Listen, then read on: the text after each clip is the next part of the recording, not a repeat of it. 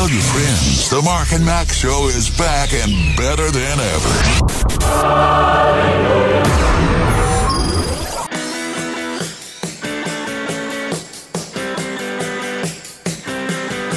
Liferadio.fm. It is the Mark and Mac Show. A glorious day in the neighborhood. I have no idea what the weather's really going to be like today because, yeah, you hit a certain point where you go, I don't care. Well, it's supposed to be drier today. And I less humid. Let me put it that way. Less humid because we had thunderstorms yesterday. So that means everything got soaked. How is it going to be drier today and less humid? That's what I want to know. Well, that's the key is the less humid part is kind of the fun part. Yeah. But, you know, the thing is this is, hey, man, it's not that I don't like all-stars, okay, for baseball. Yeah. But I don't like all-stars for baseball. I get the impression you don't like all-stars for baseball. I don't like a lot of parents for baseball for Little League, Mark. But, you know, but anyway, and it's just because people really think they don't know how it works, you know, and that's okay. I get that. But once you have all-stars, I think there shouldn't be all-stars until much later. But anyway, when you have all-stars, you have to practice your team. You have a very short window to get a team ready to play. Mm. And anyway, it means if it rains, you're still going to play. And if you have a daughter like I do, where if it rains, you don't go outside because that rain isn't really water. It's acid and it will dissolve you like the Wicked Witch of the, you know, well, my gosh, you know. So she just is constantly frustrated at the coach. He wants to practice again. Yeah, well. Bless your heart. You said okay. All right, anyway, so sitting out there at the wet ball field, you know, going, well, how are we going to play in these puddles? Well, we're going to play in them. We'll buy a new bucket of balls tomorrow, but we're playing today. Welcome to All-Stars. Wow. Yikes. Yeah, just yikes, Mark. So I'm a little worse for wear today. You got to be honest with you. Bless your heart, man. Yeah. I hate that for you. Tomorrow, I'm going to sit on the right side of her because she wore out my ear. You know, when I was sitting on the left side, my right ear got worn out. So I'm thinking, I'll switch to the other side and let my left ear catch up.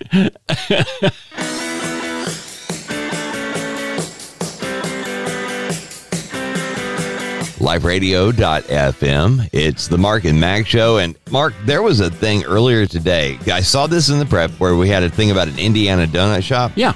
But you know how Fox News, they're on their website, foxnews.com. Right. They have all kinds of things that aren't really news, okay? But they make it look like news. Right. And it's kind of funny because you're scrolling along and you're like, wow, man, this is crazy. So Biden's taking all of our guns. Oil went to $1,000 a barrel. Oh, wait a minute.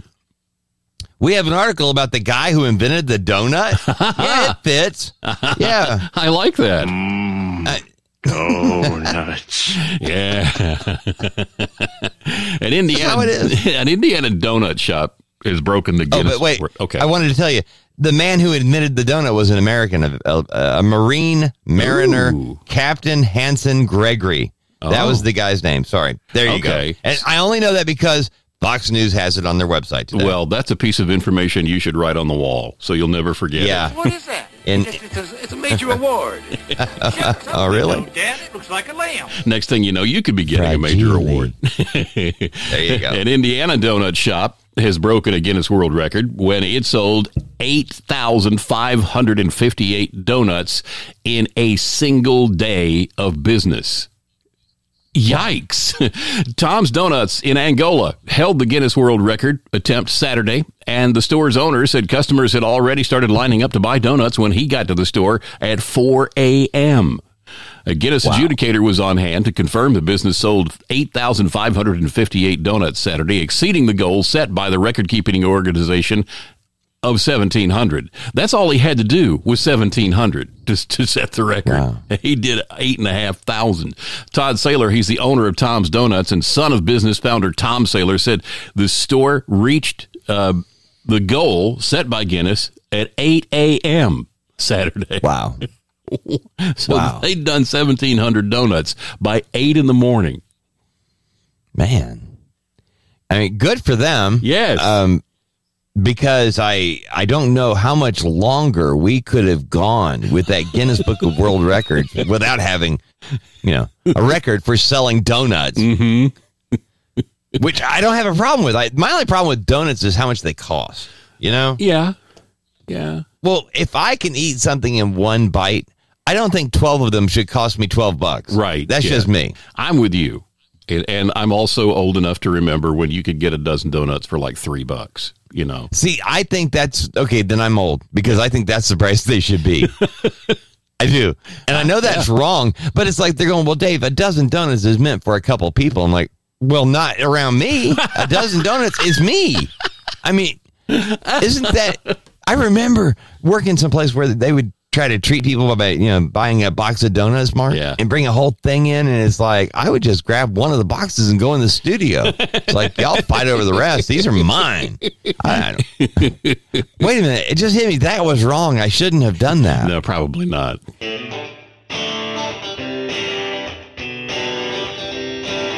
Liferadio.fm. It's the Friday edition of the Mark and Mac Show. Ooh. Pretty good to have you along for the ride. Yeah. We always ask that you share with a friend. Just say, hey, listen to the Mark and Mac Show. They're on liferadio.fm.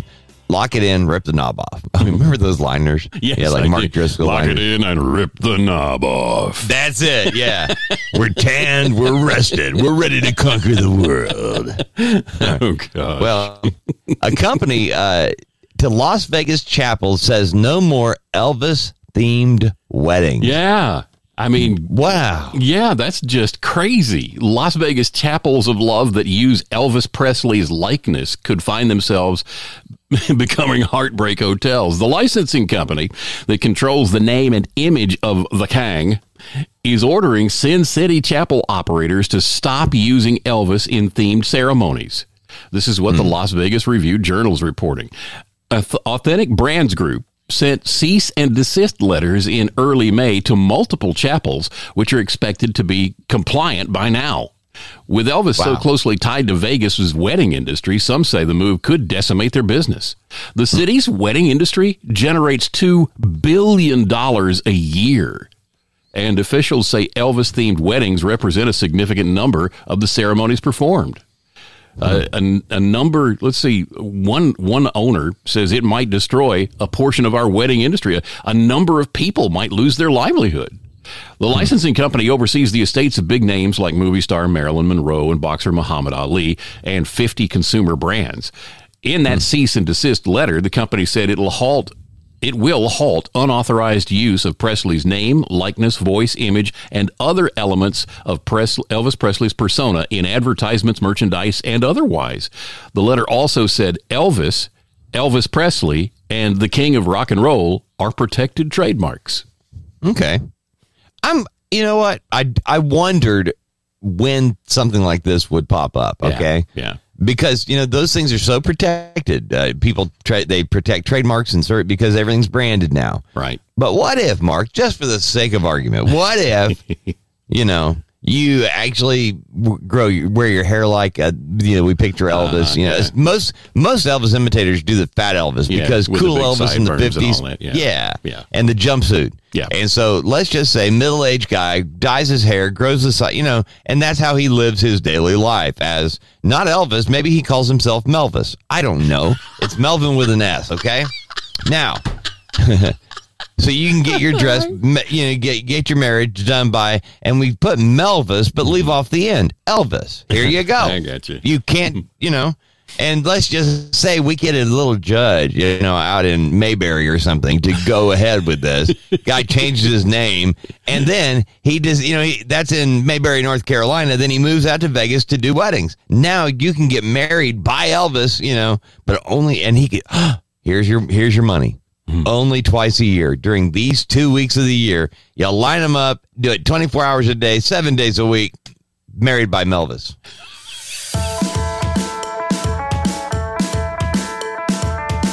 Liferadio.fm, the Mark and Mac Show, as we prepare for a weekend. And, you know, Mark, you and I have had some confusing weeks. Over the last couple of weeks, we've seen some technical issues, days off, all of a sudden for, you know, quick illnesses or not feeling good or a holiday.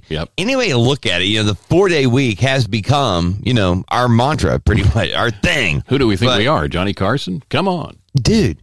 Well, you know, because we don't really work that hard anyway. You know, taking the whole weekend off. And I'm not kidding. When I woke up this morning, I went, I don't have to do this tomorrow. You know? How bad is that? That you live your life going, I don't have to. I know. I know. Okay. Just so we're clear, you know. You're not alone. Trust me. Yeah. Because I roll over on a Friday morning and go, all right, last day this week. You know? Yeah. Usually when I roll over, there's two eyes staring back at me, and it's one of the dogs, you know. Yeah, like for my wife to roll. But see, you know, back in the day, when you first get married, and you warn your, you know, in my case, in yours, I'm doing morning radio. Before we got married, I would tell LaDonna, hey, you know, my schedule's a little weird, okay? Right, yeah.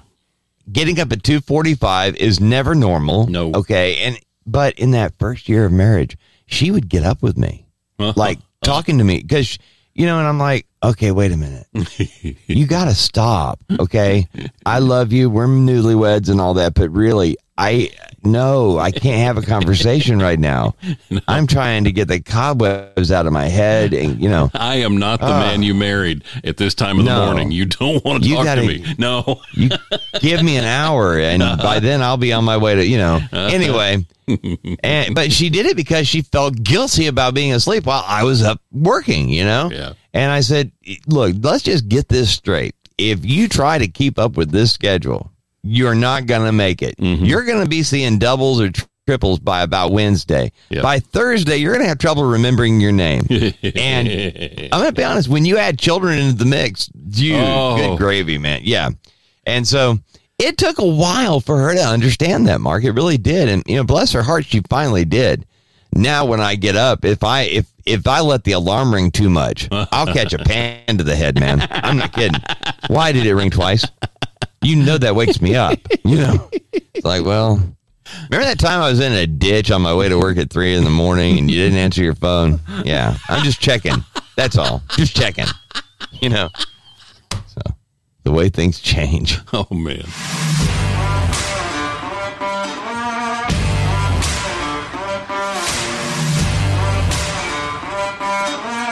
Liferadio.fm, the Mark and Mac Show. And, you know, Mark, we haven't talked a lot about the school shooting out in Texas or really any of the other shootings that are taking place.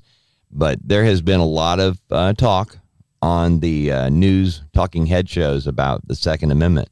And yesterday, one of the talking heads on, I think PMSNBC, I'm not sure, but one of the liberal networks. Well, okay, wait a minute. One of the networks. Mm-hmm. And he said that the Second Amendment was only in place to protect slavery and rich people. I saw that, yeah.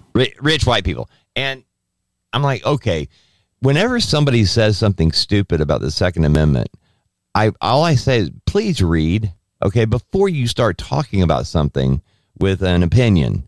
Talk about the facts first. Go read the Second Amendment and then read the discussion behind it. You know, because there actually is a reason why we have a Second Amendment. And I've seen people try to take away what it means and saying that you have to be in a militia and all that. And that's not its intent. It's not what it says. No. And that's those are the two things when people talk about, well, the intent was this. And you're like, well, no, the intent and the wording is exactly what it means. You know, you don't split hairs on this. And the reason has nothing to do with, and this is what bothers me, when people talk about, well, I have a right to protect myself.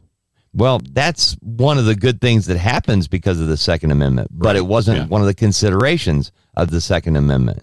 The Second Amendment was purely to keep the government in check. That's it. Right. And the way you do that is when the government knows, well, the people have guns, you know, because the first thing a government wants to do, a liberal government, they want to rule the people with an iron fist, right? And they do it by saying, "Well, the government loves you. We love you. We're your, you know, we're your everything. Depend on us, and you don't need your guns. We'll take care of you." Right. And all I say to that is, look at what happened when the government in Texas said, "We'll help. We'll protect you." The police didn't protect anybody. Right. And anyway, the bottom line is, just so you know, read the Second Amendment, read what it says before you talk about it, and know for yourself what it says and why. Right. And that's where the discussion will end. It really will. It will. And So anyway, I believe, to be honest, and I know that there's always a fight about this, Mark, but I believe that I should be able to own anything the military can own. If I can afford it, I should be able to have it. Right. If the intent is to be able to have an armed citizenry so that an out-of-control government can't take over, you know, that I believe if they have, hey, if they have a rail gun, like showed up in that movie with Arnold Schwarzenegger in the mid-'90s and our buddy... Michael Papa John. Who got killed the rail gun that shoots aluminum rounds at the speed of light or whatever, right? You know, if they have that, then I think if I can afford it, I should be able to have it, right? If you can pass the background check and you've got the you got the money, in fact, and you know what, I really don't have that big of a problem with the background check, you know? I really don't. Right. And I don't have a real problem with the cooling off period. Right. Because, you know, I think there are people who actually think that they're mad, they're going out of their mind, buy a gun, shoot people. That's, you know, the waiting period actually does allow somebody the opportunity to cool down. Exactly. That guy, what was it, Tulsa? That shot it, went into the hospital and killed people just the other day. He bought the gun the day before. And the thing is that he had already threatened those people. Right. He'd had, what was it? He had some sort of back surgery and he was still in a lot of pain. And so he threatened, he told him, I'm going to kill you all because of this. This is, and he told him, I mean, he told him he was going to. And, so this was not your typical thing, but back to the other stuff, back to, the military weapons and the like. One of the arguments is, well, you know, back in the day when they put this all together, then they wouldn't have authorized anybody having an AR-15. Oh. Well, guess what, buddy? The musket was the AR-15 of the day. It pretty much was. And one of the things I love that Joe Biden has said is, well, he wouldn't, back then they wouldn't let you couldn't own a cannon.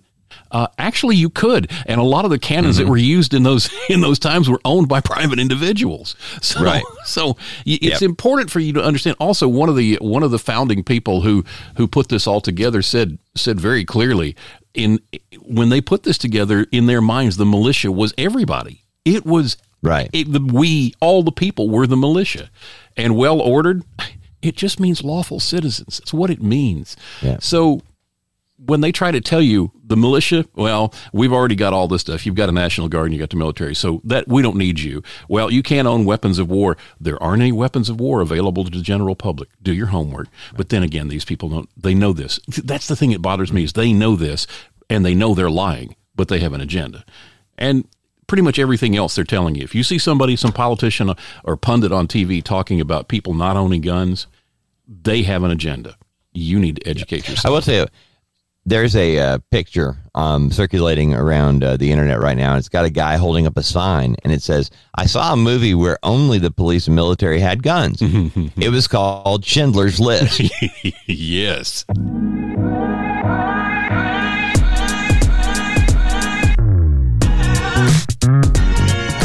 Liferadio.fm, the Mark and Mac Show. And, Mark, today is a very, very special day. For those of us who like cereal. Oh, okay. World Milk Day, man. Oh. World Milk Day. Oh, well, actually, you missed it by 2 days. It was June 1st. Did I? Yeah. Oh, well, there you go. Figures. But World Milk Day was started by the Food and Agriculture Organization of the United Nations in 2001 to recognize the importance of milk as a global food. The FAO first declared the holiday in 2001. It's now marked by social media campaigns and events held around the world to promote the dairy industry. The official World Milk Day website says this year's theme will highlight the work already being done to accelerate climate action and help reduce the dairy sector's impact on the planet. Using your World Milk Day platform, the World Milk Day platform, we will aim to raise awareness of the messaging and action towards dairy net zero. So... they're going to take advantage of celebrating the milk in order to campaign against climate change is what it amounts to. You know, I'm so fed up with that. Here's the thing. One of the things they talk about is let's just go ahead and bypass all of the niceties and just call it what it is. Cow farts. That's one of the things that they're talking about. Methane produced by cattle. What they don't tell you is that methane dissipates, it breaks down in the atmosphere, and it goes away to be replaced by the constantly produced methane from cattle and other things that produce methane. It dissipates, breaks down into its various elements, and settles back down to into the atmosphere as, you know, other things. So what they're talking about as an impact on the environment actually is a lie. It doesn't impact the environment because it breaks down and goes away. But they use something like this to try to frighten people. Oh, it's all those cows. They're contributing to global warming. Wait a minute. If you do your studies, you'll also find out that the whole global warming thing is a farce. So they're lying to you again.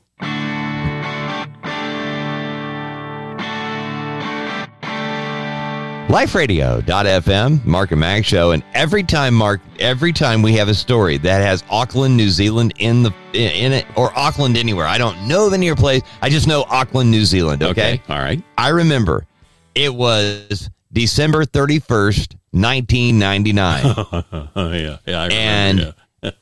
The world was in fear. Mm-hmm. I mean, total fear that it was going to be a bad day. So that day, people like Mark and I, we were not working together. We started working together 10 days later. But at the time, we were both on the air at different stations, knowing, by the way, that we were going to be starting in a week and a half. Right. And on the air that morning, radio station morning guys all over the country were watching as different parts of the world started changing over to midnight and New Year's Day to see if we were going to survive. Mm-hmm.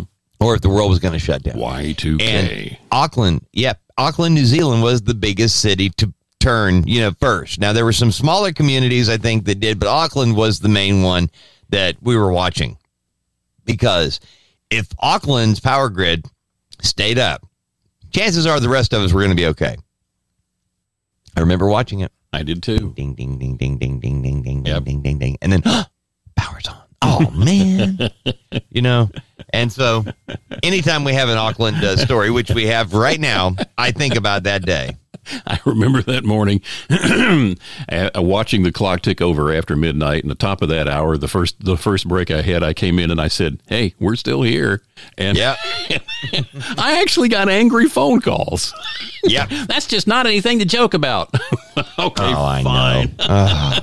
Yeah, let's just take everything so serious. Yeah, all I really could think of was the guys who actually lied, the guys who went on the air and said, get your generators, get your, the water filtration stuff. Stock your Y2K bunker. Yeah. Yes. And then after the fact, when, nothing happened. Right. Then you find out, wait a minute, that guy owned part of the company he was hawking. Aha. Big problem. But anyway, all right. So moving on to Auckland. By the way, this is not a stupid criminal story or really stupid cops, but it's so close.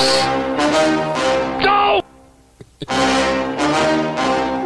Auckland, New Zealand police discovered earlier this week one of their stations was burgled after finding their own belongings in an unrelated search. Superintendent Karen Malthus said police were searching an address in Mount Albert Wednesday when the discovery was made. Malthus said there, police found a number of documents that were meant to be destroyed and expired pepper spray.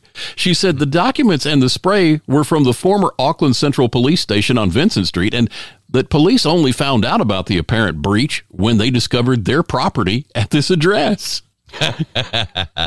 Police said a 41-year-old man allegedly broke into the station and took the items. He has been charged with unlawful possession of a restricted weapon, burglary, and possession of instruments for burglary. Malthus says police are in the early process of establishing exactly what documentation has been taken and who may be affected by the breach. Police are extremely disappointed that this has occurred. A police spokesman told One News that the search in Mount Albert was unrelated to an ongoing homicide investigation in that same suburb, though. Dude, I was doing a remote broadcast for a radio station at a pawn shop, Mark. And this is back in the days, okay, when you're a DJ, but you're also making a lot of club money.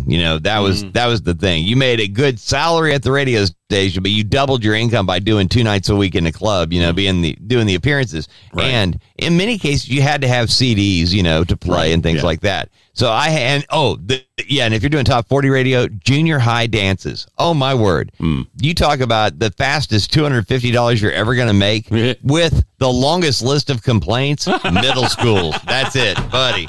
I remember the first time I was playing this dance with my kids. They did not like it when Dad showed up to be the DJ. I was hired because, and I remember I'm standing there. It was a sixth grade graduation dance, Mark. Wow. And one of the kids came up and asked me to play Uncle Cracker. I thought he was calling me Uncle Cracker, okay? Yeah, yeah. I thought he was making fun of me. It was Uncle Cracker. Anyway, but I'm doing this pawn shop remote, dude. And I knew I had a large collection of CDs, and every now and again I'd think I used to have that. I don't know where it is. I thought I lost it, misplaced it, whatever. I go in this pawn shop. I'm just looking through stuff. I'm like, hey, wait a minute. I used to have something exactly like that, like this, like this, like this. And I loaned. And the thing is, a friend of mine who worked at the station borrowed this and this and this. And I looked at him like, this is all my stuff. Wow. And I'm in the middle of the remote, right? And I'm talking to the owner. I'm like, but dude, what do I do? This is mine. And anyway, it was one of those moments, Mark, where I realized that not only did the guy, I loaned him equipment for free. He pawned my stuff, man. And then turned around and told me, I didn't borrow that from you. You remember I gave it back to you or whatever. Come on. Yeah. Yep. And that's in some cases, Mark, he even put his initials on the thing. Oh, my. Yeah. All right. But that's mine. He ended up, well. Mm-hmm. There's a really long story involved in that, but the best part of all is he had meth mouth going on. He had it jacked up, and when he ended up in county jail, they were afraid it was going to make him sick, so he got all his teeth fixed. I'm like, how is that even possible? He gets 3 hots a cot and his dental work. Oh, come on! And I've still got my stuff in the pawn shop. I'm trying to get back.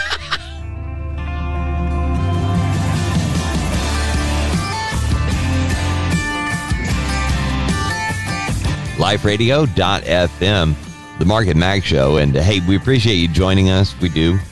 We do ask that you share it with somebody on whether it's social media or whatever. Just say, hey, listening to the Mark and Mac Show, Liferadio.fm. It's all you got to do. Mark, there are certain rides that I don't like at the amusement park or the theme park, whatever you want to call it. Pretty much anything that goes over 3 feet off the ground, right? Yeah. I'm afraid of heights and, Anyway.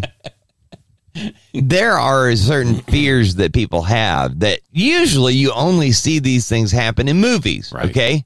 But the reason they happen in the movies is because they did happen in real life. Yep. Take a listen to this story. Passengers on a Pennsylvania amusement park ride were left suspended upside down in the air due to a mid-ride malfunction. Kennywood Park in West Mifflin confirmed the Aero 360 ride malfunctioned and left riders stranded upside down for a short time. General Manager Mark Pauls of Kennywood says maintenance staff responded, quickly brought the ride back to its designated rest position, and safely evacuated the riders. He says that 3 riders visited first aid as a precaution before they returned into the park. The ride is going to stay closed for a while they're doing a review. Wow. Upside down, man. Upside down. That I don't know how far up in the air it was, but anything is too far up in the air if you're stuck upside down. Yeah. I mean, because how does that make your head? Think about it, all the blood rushing to your head. I mean, that just bad day, man. Bad day. That is a bad day. Have you ever been on a ride that malfunctioned like that? No, not to that degree. Yeah. You've been on a malfunctioning ride though? I'm thinking back, and I've been on rides that have stopped, but eventually started going again. But I've never been on one of those. Yeah, and never been on an elevator that stopped. Nothing like that. Yeah, I know it happens. Yeah, but I've never been evacuated off of a ride. But it's something that I see from time to time. Yeah. Where people will post their videos online. Hey, we were riding this at Walt Disney World, and they had to turn all the lights on and walk us out. Right. But, I bet that's horror. That's like going to a bar the next morning. Well, think about, for one thing, like Space Mountain, it's a roller coaster that's in the dark inside. Yeah. What if that breaks down and it stops? They have to turn on all the lights and find a way to get everybody off. So they actually have stairways and ramps and pathways and stuff alongside the tracks for that. to take care of that. But wow, that's the thing. I think from now on, if I ride a ride, I'm going to have a little notepad and say, what happens if, you know, what is your escape route here? How do I? The Mark and Mac Show.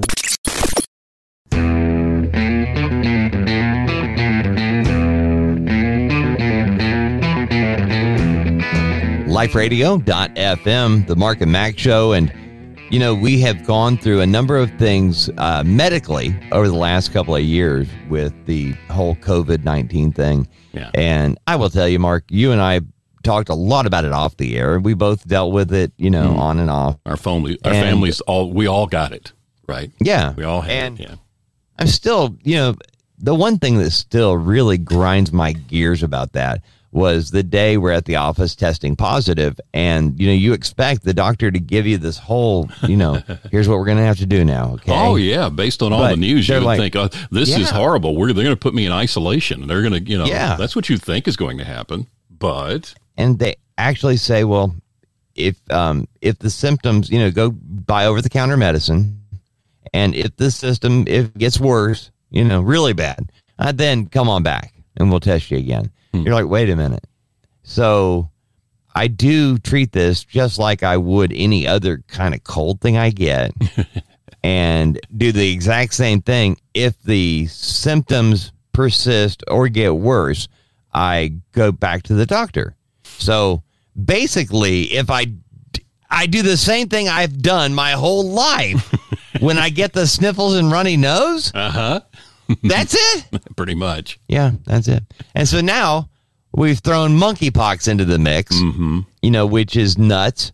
And so I say all that to say, look, guys, just because the government says something doesn't make it so. Right. But they're up to something, and it bothers me. Yeah. And now every news story about a monkey somewhere, I think it's designed to spread monkeypox and fear.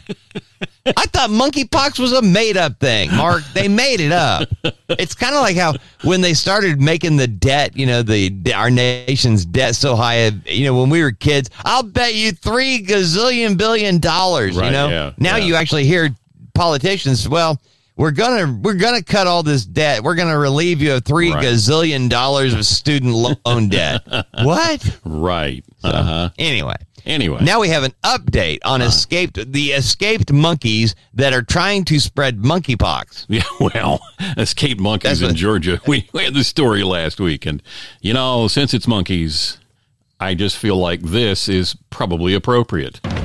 Here we come. Walk down the street, we get the funniest looks from everyone we meet. Hey, we're the monkeys, and people say we're monkeying around. I love it. That's about all I can handle. Oh, come on. All right. I love it. I've got the whole thing if you want it. I love the monkeys, man. Oh, yeah, me too. Well, authorities in Georgia announced the safe capture of two patas monkeys that had been on the loose for over a week in a county near Savannah. The Effingham County Sheriff's Office, which revealed the monkeys were on the loose in a May 22nd Facebook post, and we had the story here, said Tuesday the monkeys were safely captured and returned to their owner. Rangers from the Georgia Department of Natural Resources had been brought to the county to help catch the monkeys. The Sheriff's Office said more information about the monkeys' escape and capture will be released following the conclusion of an investigation. What are they investigating? I mean, they got loose. I mean, yeah. Well, they got away. Okay. Yeah. Well, thanks for the update, guys. Yeah. I mean, it's not like these are the monkeys, the rhesus monkeys from the lab in Virginia where they were testing, you know. It's not like that. No, they're two monkeys that used to live at somebody's house and finally said, we got to get out of here, you know. Well, they're kind of talking to one another going, well, there's only one monkey alive. It's Mickey Dolenz. Maybe you can play, you know, you can play the tambourine. I'll play the guitar and let Mickey sing.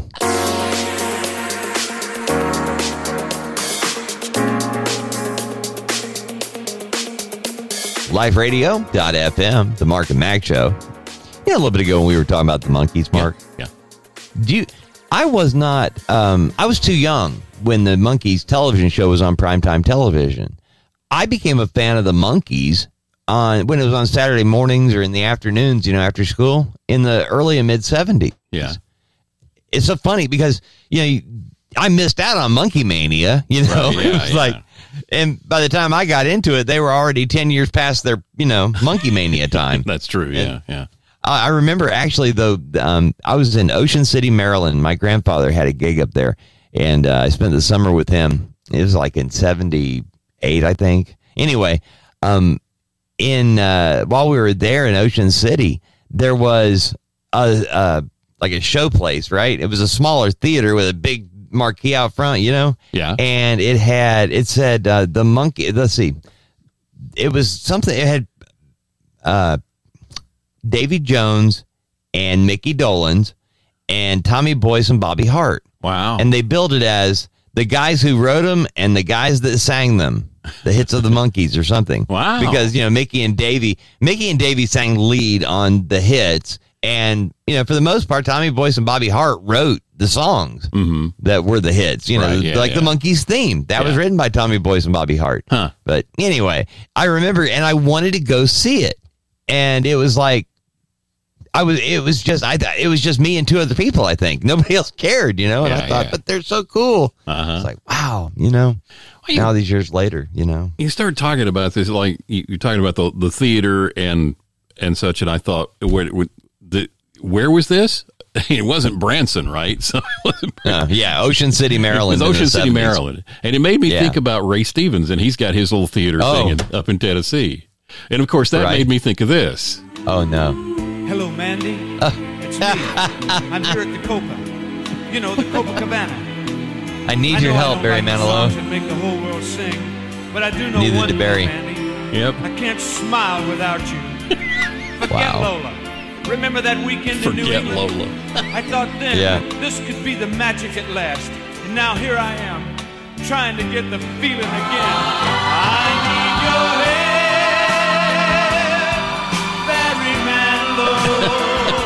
need your help, Barry Manilow. Love it. Oh, the guy was so twisted, but he's so funny. Let it keep going when he says yucky. I know. Cracks me up. Oh, I love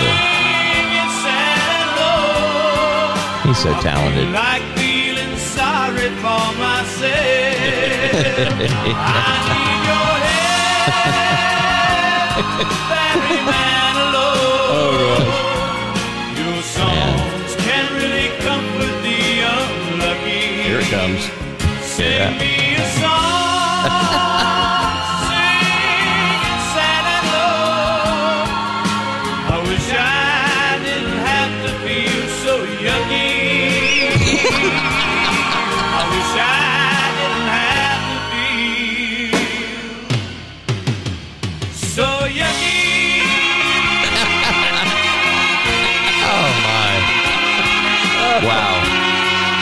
I love it, man. You remember?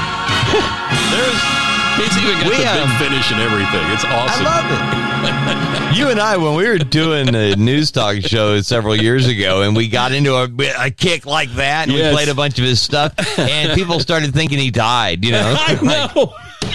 We're like, no, we found out he had moved from Branson to a small theater in Nashville. Yeah. And that was the whole point. You know, we're trying to get tickets for it. It was like, what, $500 to sit up front or something to see Ray? And it was a lot of money, but it would have been worth it because, I mean, hey. Is he still doing it? He's still alive. I did look that up. I don't know if he's still doing that. I hope he is. I really do hope he is because. Wow. He's a talented guy. Yeah, brought a lot of people a lot of laughs back in the day. Yeah, he did. I'm going to have to do this. You know, I'm going to to spend some race. No, I'm just, it's like when I think of Ahab the Arab, okay? And I think, can you imagine if somebody came out with that now? Well, that's sad. I mean, you know, the thing is that somewhere in my computer over here, I have got that. I don't know where it is, but I've got Ahab the Arab somewhere. Well, you know, in India right now, the biggest thing going, Muslim hate songs. Did you know that? No, I didn't. Look it up. I'm not kidding. That is the biggest thing happening in India right now because they've had, you know how Islam comes in, they try to take over at first by lying and then by force. Yeah. And in India, because there's so many people that are just pushing back, and now that's like India hate filled songs targeted at Muslims. Wow. That's the big thing right now. But anyway, I'm not about hate by any stretch of the imagination, but there is a time for truth, and Right. Anyway, it's the Mark and Mac show. Well, Ray Stevens is alive, and so are we. And before we go, you have to. Oh man, wouldn't you know that would happen? Because the thing is, I had it queued up, and I clicked a button, and it just went away. Of course it did. Of course it did. Oh, here we go. Ahab. Let me tell you about Ahab the Arab, the sheik of the burning sand. Yeah. Yeah. Well, we'll listen to that during the break.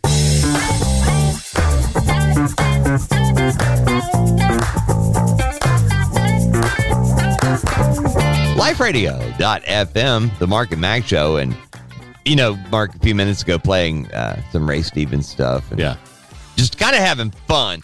I remember when the song "The Streak" came out because streaking was a big deal. Oh yeah, people were just doing. They were dropping trowel and running, and it was just, what are you doing? Yeah.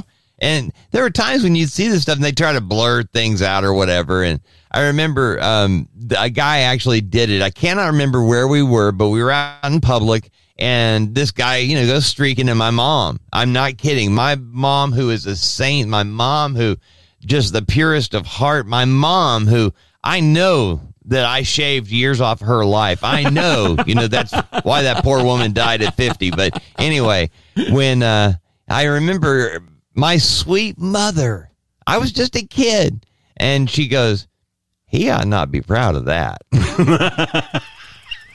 And I went, you go, Mom. I didn't. That's it's funny. It is. It's gotten funnier over the years because, my mom was just such a wonderful, sweet woman. Yeah, good grief.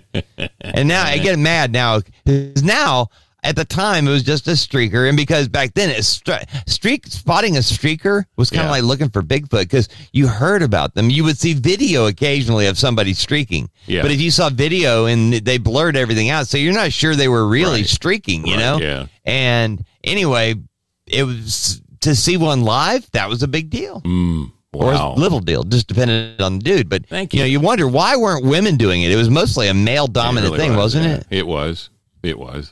Wonder why? I don't know. Maybe because the ladies had a little more sense. Yeah, you think?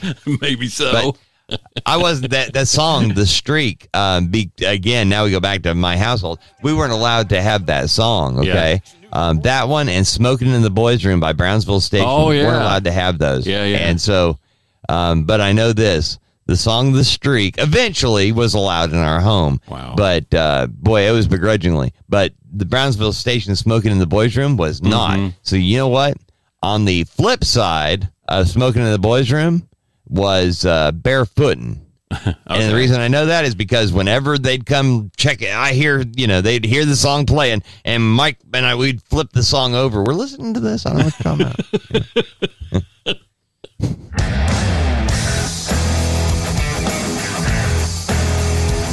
Liferadio.fm. It's the Mark and Mac show, and boy, Mark, we have had a typical Friday for us. It's like shiny object, rabbits, squirrel. When somebody walks up to the pool table and breaks and the balls go everywhere? Mm-hmm. That's what it's been like this morning. Not kidding. The best laid plans. But, we've done this for a long time, and it just bound to happen every once in a while. So why not do something that, to be honest with you, I don't think I could ever do on purpose. Now, I'm not saying it wouldn't happen on accident, but on purpose, I don't think I could do this. No, I just don't see myself being able to bungee jump, Mark. I don't either, but if we're talking about bungee jumping, it's got to be... What is that? It's a major award. Shucks, I wouldn't have known that. It looks like a lamb. It's a Guinness World Record. A French man broke a Guinness World Record in Scotland by bungee jumping from a bridge 765 times in a 24-hour period. Good grief. Yeah. Francois-Marie Dubon, he's 44, bungee jumped from a bridge over the River Garry 765 times between 10:10 a.m. Tuesday and the same time Wednesday morning. The previous record of 430 jumps was set by New Zealand bungee jumper Mike Hurd back in 2017. Dubon equaled herds total in his first 10 hours of jumping. His record attempt was overseen by personnel from Highland Fling, Bungee of Killy Cranky Pitlochry. Wow, man. A Guinness World Records adjudicator was on hand to verify the record. So it's official. Wow. 765 bungee jumps in a day. Man. Yeah, at some point your body's got to say stop, you know? I mean, how high did it say? How high? No. It doesn't say. Yeah. But high enough to bungee jump, you know? Yeah. I'm thinking about, you said after a certain number of times your body has to say stop. Yeah. It reminds me of the roller coaster promotion that you did. Buddy, stop. Stop. Oh, buddy. Yeah. You're supposed to ride it for how many times? 102 times. Uh-huh. Yeah. Because the station was 102 on the dial. Yeah. Yes. And it was actually because I had stayed on the air for 102 hours to raise money for this little boy with cancer. Right. And it was 102 hours for Andrew. And I did it. And now, granted, not 102 hours without sleep. We did take naps, but it was like I'd get an hour here or an hour there. And so at the end of 102 hours. Like the old Stephen Wright joke where he goes to the 7-Eleven in the middle of the night and the guy's locking up. He says, hey, buddy, it says 24 hours. And the guy says, well, not in a row. Yeah. Well, I did 100 during this 102 hours. It was just crazy. But, you know, one of the things that happened is my boss, because they were getting the camera crews and everything in there. Yeah. Well, as part of this, I did bathe. You know, I did shave. And the reason was because I wanted to feel, well, you want to feel crisp. You don't want to be like, you know, and it helped. It was like to maintain your focus and to do this. And he was like, I really wanted you to look horrible for the camera. And I got like, you know, dude, you don't look like you've been riding for so long. Right. That's his thing. And anyway, so that was the whole idea of the riding of the roller coaster was in honor. It was the anniversary of the 102 hours for Andrew. Well, ride this, you know, at Visionland at the time, the wooden roller coaster, the Rampage. Yeah. We'll ride it 102 times. And since I'd never had a problem with anything like that, I was like, sure, okay, I'll do it. And it was a big deal. And after about it was the fourth or fifth time around, okay? And I started sweating, you know, and not feeling great. I'm like, that's odd, because they gave me a bucket. Like, here's a bucket just in case. Like, I'm not going to need that. I've never thrown up on a roller coaster before. I'm not going to start today. That should have been your first clue. Yep. It should have been, Mark. But it wasn't. And so we amended after people who run the roller coaster hand you a bucket. That should have been an eye opener right there. Oh, but it wasn't. Thing is, there was one point, Mark, I'm not kidding, where I had gone around. What we decided to do was that people volunteered to ride in my place, and I would sit off to the side to gather my thoughts. And it was like, okay, because I rode the first 10, and I mean, it was tough. Wow. And they said, okay, so Dave will ride the, you know, once, but people volunteered to take my ride. And so I sat there, tried to gather my thoughts. And then when I could stand up without falling over, I would go and ride it again. So I rode it like once every 8 to 10 times for the rest of the day until we got to 102. Wow. At one point, Mark, I'm not kidding. I got off the ride and I feel this like yesterday, man. Oh no! They walked me down the stairs to get down to a flat area with grass so I could just sit. I aimed for the grass as I sat down. I missed it. I missed the grass. I missed the ground, man. Oh, buddy. Oh, it was horrible. I just remember, you know what? At a certain point in time, when you throw up in public, you really kind of embarrassed, you know, and all that. No. After a while, it was like at first, you know, I'm like covering up, trying to get to the bathroom and all that. By the end, I just laid there. I'm like, I don't even care. You know, if you want to hose me off, fine. I can't move. Oh, it was bad.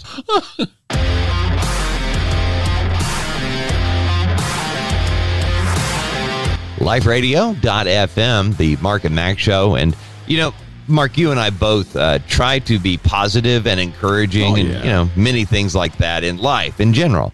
There is a great story in Major League Baseball right now, and it's about a guy named Jose Quas. Jose Quas is a former infielder who's converted to being a relief pitcher. Not a very common thing to occur. Because, you know, you think about it, your whole life, you play above and beyond everybody else, you know, in the infield. Mm. And then you get all the way to the major leagues. And at that point, they decide to convert you from an infielder to a relief pitcher. Mm. Holy cow, you know? Well, Jose Quas was released by the Brewers after struggling to convert to a pitcher. He ended up leaving baseball entirely, and he took a job working for FedEx in Brooklyn. Now, that's not something to be embarrassed about by any stretch. It happens. Millions of young people play baseball, and fewer make it to each level. And you know, after trying to make the convert, it just didn't happen. Right. So he ends up at FedEx in Brooklyn. Well, he has a younger brother. And his younger brother just would not give up on him. He believed that his brother had this ability, and he played catch with him every night. You know, when you're playing catch at a certain level, it's not just warming up. It's actual practice. And anyway, Jose Quas made his major league debut as a relief pitcher for the Kansas City Royals this week. Oh. Yeah. I mean, this is a guy that just, he can thank his brother, you know? His brother just would not give up. And his brother kept pushing him, said, you are good enough. You can do this. And after walking away from the dream of Major League Baseball, he makes it all the way back. Wow. It's just one of those stories that I tell people this all the time, Mark. You know, most of the times we are our own worst enemy, you know, and we will allow somebody who failed at their dream to talk us out of ours. And I'll just never forget this time playing in an all-star league, and the assistant coach was a nice enough fella, but he was a young guy who was about 5'10" tall, kind of stocky. And he basically told all, we were what, 12, 13 years old, however old. And he said, look, unless you're 6'2" or over, you're not going to play Major League Baseball. They have a rule against it. Hmm. So that was his excuse for not making it. Yeah. And, you know, and it's like you're looking around at kids going, well, I'm not going to be that big, you know? Yeah. And I'm not kidding. When you tell somebody that at a certain age, there are two things that happen. One, well, I'm going to be the exception to the rule, or, well, I better focus on something else. I mean, it's like, don't say that junk to a kid. Right.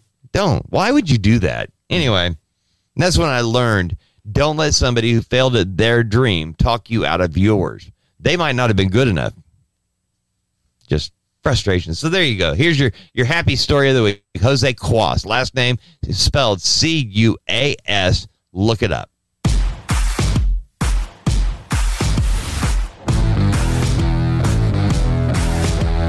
Liferadio.fm, the Mark and Mac Show. And Mark, I don't know about you, but we've seen stories this week. It seems to me that we've seen a lot of stories about wild animals doing wild things, which I guess is kind of expected. Wild animal, you wild would thing. Think so, yes.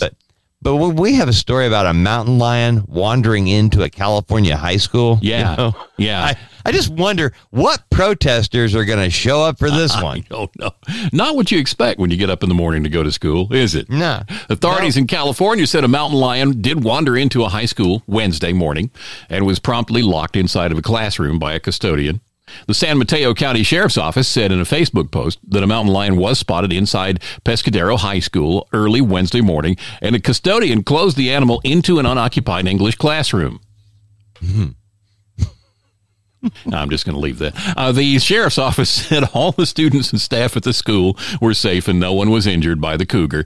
The California Department of Fish and Wildlife arrived on the scene about 9:30 a.m., and officials said they were working on a plan to safely return the feline to the wild. Well, just take it to the cafeteria. It'll run for the woods. I mean...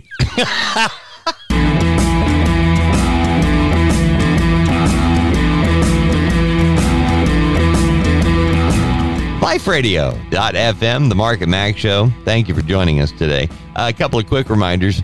I do have a daily podcast. We do the show in the morning, and usually Mark has it up by 10 o'clock Central Time, unless you're on certain services. But we also have the daily Bible reading right there on the main website, liferadio.fm. We encourage you to join us for that. Mark, right now, there are still some people that are wearing masks when they go out in public. Yep. And I've noticed that when I, like in the grocery store yesterday briefly, and I thought, what do they know that I don't? So when I got out, I went ahead and I looked up, why would people do this? And I realized, okay, the only people wearing masks now are people who actually listen to liberal network television, radio news. Right. And certain, you know, they are actually part of a subculture of Americans that are not seeking truth. They're seeking validation for what they already believe to be true, or excuses for their failures in life, something right, like yeah. that. Yeah. And then, of course, you have the very old people who, to be honest with you, they've been wearing masks for a long time anyway. A lot of older people have done that. Yeah. Anyway, it's just kind of, I remember when Michael Jackson was out running around wearing a mask all the time, and there were people make fun of that, you know, that he was doing it because his nose was falling off and stuff like that from plastic surgery. And oftentimes there would be pictures of subways or buses in Japan where everybody was masked up and things like that. Right. You know? Yeah. It's like, well, when's it going to come here? Yeah, it did, but it didn't last. Yeah, at least not for all of us. Yeah. But you actually, at the height of this, had to take Kimber to the vet. Yeah, I mean, okay, you've got an anxious dog to begin with, right? They're at the vet. The dog is not happy, and so I've got this dog corralled. I've got her in my arms. I carry her in the front door, and I haven't been in there in a while, and the reception area looks like the bank. You know, they've got plexiglass shields up everywhere, and everybody behind the plexiglass is wearing masks. And the girl that's right behind where I walk up at, you know, looks up and says, "How are you? Why, you know, how can we help you?" And the girl on the other side, on the far side of the place, at the other side, looks over at me and says, "Sir, do you have a mask?" And I reached in my pocket and pulled it out and said, yeah, and put it back in my pocket. I mean, it's like... Did she make a big deal out of it? No. She just kind of like, okay, well, he got me, you know?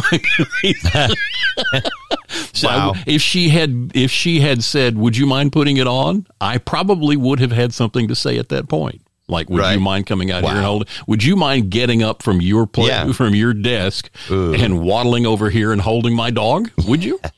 Because put your fork down, wipe your face. All right, then waddle on over here. Oh my! And by the way, you're the one parked in the handicap spot. I know it's you because you ain't handicapped. You know? Yep, how true. And I read something this morning. Where is it? Peer-reviewed studies confirm the vaccine and mask mandates did not stop COVID spread in schools. And of course not. And let's see, okay, it's a long, involved article, and but it's got graphs and charts and all this stuff. And bottom line, it didn't work because it was stupid. In fact, if you'll recall, we were told at the very beginning when people said, oh, "Should we wear masks?" Even Dr. Fauci said, "Nah, there's no reason to wear masks. Those aren't going to help you. Those don't work for this." But suddenly, but of course, he changed his tune. You sure did. They had a little meeting and said, "Listen, we're all getting on the same page. You know, we're going to make people are not scared enough, Doc. Come on." That's what it amounted to.